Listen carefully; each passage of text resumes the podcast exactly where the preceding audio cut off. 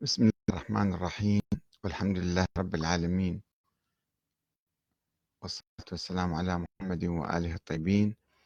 ثم السلام عليكم أيها الأخوة الكرام ورحمة الله وبركاته. قال رسول الله صلى الله عليه وآله وسلم من أصبح ولم يهتم بأمور المسلمين فليس بمسلم.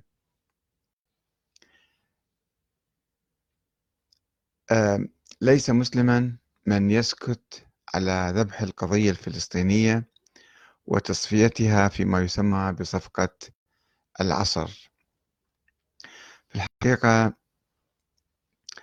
العراق وكثير من الشعوب العربية اليوم آه، لا تتعرض للاحتلال فقط الاحتلال العسكري والسياسي وإنما تتعرض للاحتلال الفكري والثقافي أيضا. بواسطة الإعلام المتأمرك أو الصهيوني الذي آه، يحاول آه، إعادة صياغة العقل العربي وتوجيهه إلى أعداء وهميين وصرف نظره عن الأعداء الحقيقيين له. لو ذهبنا بالعراق مثلا قبل خمسين عاما وسألنا الناس عن القضية الفلسطينية عن فلسطين. رأيت الناس كلهم متعاطفين مع الشعب الفلسطيني وكثير من أبناء الشعب العراقي حتى من قبل أن أتذكر كانوا يذهبون إلى آه، المنظمات الفلسطينية لكي يدعموها ويقاتلوا معها. ولكن الآن عندما تذهب إلى الشارع وتسأل حتى المثقفين ما رأيكم بما يجري اليوم في فلسطين من تصفية للقضية الفلسطينية بما يسمى صفقة القرن؟ وما يتعرض له الشعب الفلسطيني من ذبح وقصف وحصار وتجويع وظلم واعتقالات واعتداءات يومية إما أنهم لم يسمعوا أو لا يريدون أن يسمعوا أو يقولون ما لنا ولما يجري في فلسطين نحن أيضا مبتلون بمشاكل اقتصادية وسياسية وأمنية. وإذا تلاحظون ردود الأفعال أو التعليقات التي وردتنا على آه، بعض المواضيع التي أطرحها هذه الأيام حول قضية فلسطين وحول يوم القدس العالمي فكثير من الناس يقول لهم نحن لا نشارك أو أمالنا وفلسطين وقرأنا لكم بعضا من التعليقات يوم أمس وسوف نقرأ لكم أيضا تعليقات أخرى اليوم حتى ترون. طبعا بعض المتداخلين قد يشتغلون في أجهزة إعلامية خفية يعني مخابرات دولية لتوجيه الرأي العام وخصوصا استغلال أي منبر أي صفحة مثلا منتشرة مثل صفحتنا ويحاولون أن آه، يعطوا رأيهم ويوجهوا الرأي العام. وبعض الأخوة المعلقين يمكن عن بساطة أو عن سذاجة أو عن جهل أو عن عقد نفسية حاصلة عندهم تشوفون عندهم مواقف سلبية من القضية الفلسطينية. وبحجج واهية أو البعض يقول آه، كما سأقرأ عليكم أنه إحنا الوضع الاجتماعي مالنا سيء لماذا لا تهتم بالوضع الاجتماعي؟ طيب إحنا نهتم دائما بالأوضاع الاجتماعية والاقتصادية والسياسية ولكن الآن عندنا قضية تواجهنا. هناك مؤتمرات للتآمر على القضية الفلسطينية الآن تعقد في مكة في مكة المكرمة اللي يجب أن تكون منطلقا لتحرير الإنسان وتحرير الأمة العربية والإسلامية وإذا بحكام السعودية يجمعون هؤلاء الملوك لكي يصرفوا يصرفوهم عن القضية الفلسطينية أو يغطسوهم معهم في التآمر على القضية الفلسطينية ويختلقوا عدوا وهميا هو إيران. إيران التي لم تحتل أرضهم ولم تغتصب شعبهم لا. كل ما يجري في فلسطين هم لا يبالون ولا ينظرون. والبعض يقول أنه الفلسطينيين مثلا قاموا بعمليات تفجير في العراق. طيب ممكن بعض الفلسطينيين قاموا ولكن كم واحد عراقي قام بعمليات تفجير أيضا في العراق؟ هل يجب أن نكره العراق والعراقيين؟ من الدواعش الذين قتلوا وسبوا وذبحوا عملوا ما عملوا وبس الفلسطينيين عن الشعوب الأخرى أيضا آه، السعودية التي كانت تدعم الدواعش والإرهابيين بالفتاوى علنا. سنة 2008 إذا تذكرون فتاوى 40 شيخ سعودي طلعوا واستباحوا الدم العراقي. بأمر من الحكومة السعودية وليس لا يصرفون من تلقاء أنفسهم. ودعموا الدواعش بالمال والعتاد والرجال وكل شيء. ثم جاءوا إلينا وقالوا نحن أصدقائكم نريد أن نعطيكم ملعب تلعبون به. وبعد ما تفكرون بأي قضية أخرى. وقلنا لهم نعم شكرا جزيلا وإحنا أصدقاء وأخوة وما بيناتنا شيء. طيب لماذا ننسى كل ما فعلت السعودية أو آل سعود بالعراق؟ ونتذكر فقط ونضخم الأعداد. أنه ألف واحد عشرة آلاف واحد يمكن بعد كم سنة يسوون مليون واحد فلسطيني فجر نفسه بالعراق؟ يعني أرقام عشوائية هكذا يطلقونها ثم يعني في فلسطين في ناس جهلة في ناس عملاء أيضا. في ناس يقمعون شعبهم الفلسطيني. وفي ناس يتجسسون على المجاهدين ويعطون أحداثيات للعدو حتى يقصفهم. في ناس خونة في ناس جهلة في ناس منحرفين. في كل شيء في كل شعب. ألا يوجد في العراق مثل هؤلاء؟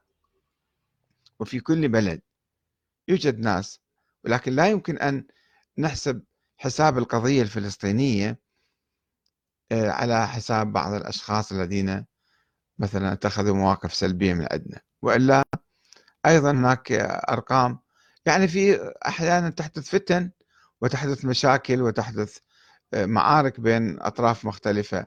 ولكن ثم يتصالحون ثم ينسون ثم آه، ينصرفون. لكن لا يمكن أن ننسى القضية الفلسطينية تماما لأنها قضية مو فقط دينية مقدسة وتهم المسلمين قضية إنسانية.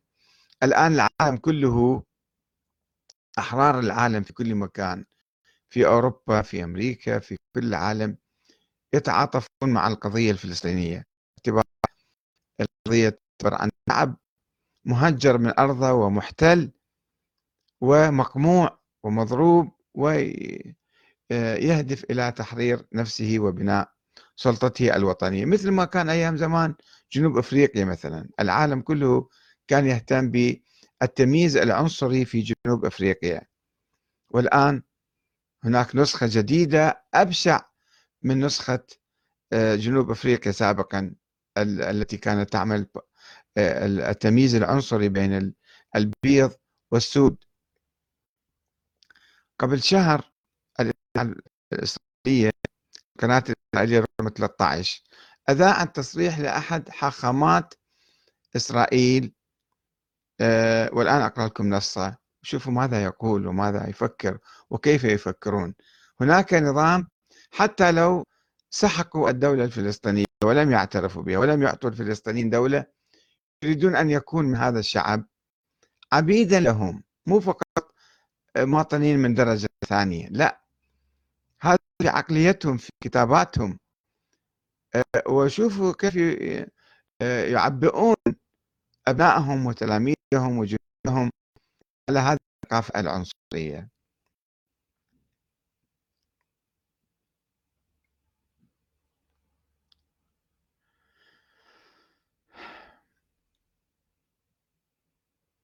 هذا آه، يوم الثلاثاء 30 نيسان الماضي أذاعت القناة الإسرائيلية محاضرة للحاخام الإسرائيلي أليعازر كاشتيل.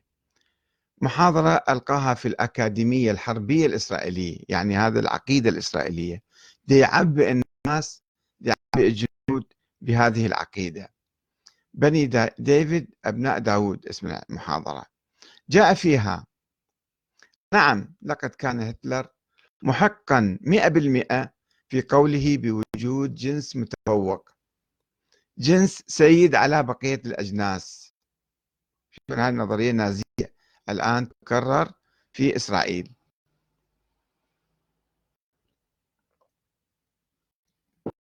ويستدرك هذا الكاتب اليهودي أو الحاخام اليهودي. فيقول إلا أن هتلر كان مخطئا في اعتبار أن الجنس الألماني هو الجنس السيد على بقية أجناس الأرض. الحقيقة أن اليهود هم الجنس المتفوق والجنس السيد. يعني هكذا يريدون أن يسودوا المنطقة. يستعبدون المنطقة كلها. نحن نصبح عبيد. وأيضا ماذا قال هذا الحاخام وقال لك كانت أكبر خطيئة العبودية بالعالم. العبودية يجب أن تبقى بكل صراحة وبكل وقاحة. يتكلم ونحن غافلون ونتصور هذا شعب طيب جاي يعيش بنا بسلام. ليش الجماعة دي يعتدون عليهم؟ ليصير الغويم الغويم باللهجة العبرية يعني الأجانب غير اليهود يعني. الغير اليهود عبيدا مملوكين اليهود. هذه إرادة الرب. ما مو فقط يريدون ياخذون الأرض لا يستعبدون الشعب أو الشعوب المحيطة حولهم. وهذا طبعا آه، وبعد أضاف طبعا بالصوت والصورة التلفزيون الإسرائيلي القناة الإسرائيلية 13 أذاعتها كله لا يعني هاي لو واحد مسلم كان قايل الكلام كان أعهم الدنيا. ولم يقعدوها عليه. أو واحد أي مكان بالعالم أيضا هذا شيء مرفوض. ولكن هذا مسموح لهم لأنه هاي مخطط هذا هو المخطط. يقول آه يدعو إلى استعباد غير اليهود الأغبياء والعنيفين بسبب دنيتهم الجينية. هم حقراء دونيين غير اليهود هم دونيين وأضاف الحاخام نحن محاطون بشعاب بشعوب تعاني من مشاكل وراثية. عندهم مشكلة وراثية ذول العرب والمسلمين. اسأل عربيا بسيطا. أين تريد أن تكون؟ يريد أن يكون تحت الاحتلال. يريد أن يكون عبدا. هو العربي يريد يصير عبد طبعا في ناس نماذج من حكام الخليج وغيرهم اللي هم يدعون أنهم ملوك بس هم حقيقة عبيد. ويصور كل العرب وكل المسلمين مثل ذولا ملوك آل فلان وآل فلتان. يريد أن يكون عبدا. لماذا؟ لأن لديهم مشاكل وراثية انحطاط في جيناتهم. شوف إيش قد عنصري هذا. إيش قد يعني؟ فهم لا يعرفون كيفية إدارة إدارة بلد ما حتى يجيبون يهود يحكموهم.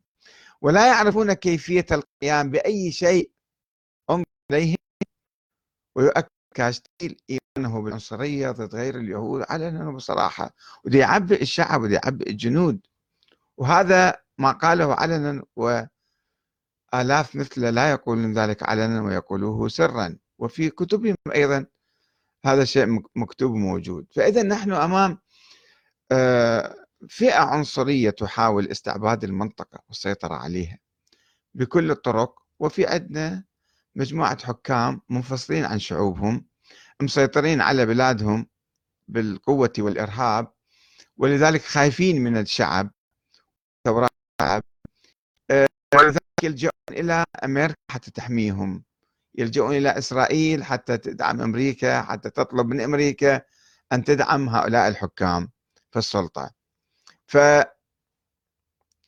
هذه الأنظمة المستبدة هي التي آه، تستعبد الشعوب بالنيابة عن إسرائيل وأيضا آه، هي تكون عبدة لهم. لكن رغم هالحقائق الواضحة كثير من الناس يعني الإعلام الموجه الآن الإعلام المحتل المستعمر في بلادنا هذا الإعلام أنه ما خصنا بالقضية الفلسطينية. وبصراحة صحفيين الخليج دائما يتحدثون لا إسرائيل أصدقائنا وأحبابنا وإحنا أولاد عم وإحنا كذا. ويبررون لهم. المؤسف أنه في العراق اللي كان قلعة من قلاع الأمة العربية والإسلامية أن يصل به الحال إلى الثقافة العامة. الرأي العام يشوه ويمسخ ويمسخ بهذه الصورة بهذه الثقافة الإسرائيلية الصهيونية. وطبعا هنا لابد أن نتحدث عن دور المرجعية المرجعية الناس والغافلة والمتواطئة وال شنو أقول عنها بعد؟ التي لا تحرك ساكنا ولا توجه آه، الناس آه، بالثقافة الصحيحة وبالفكر الصحيح وتحاول أن تحافظ على نفسها. طبعا هذا أيضا نوع من الاستبداد. أن يجي واحد يقول لك أنا مرجع ديني مثل آل فلان وآل فلان اللي بالخليج إحنا عندنا بعض المراجع أيضا يأخذون مرجعيتهم وزعامتهم على الناس على الشيعة. التحالف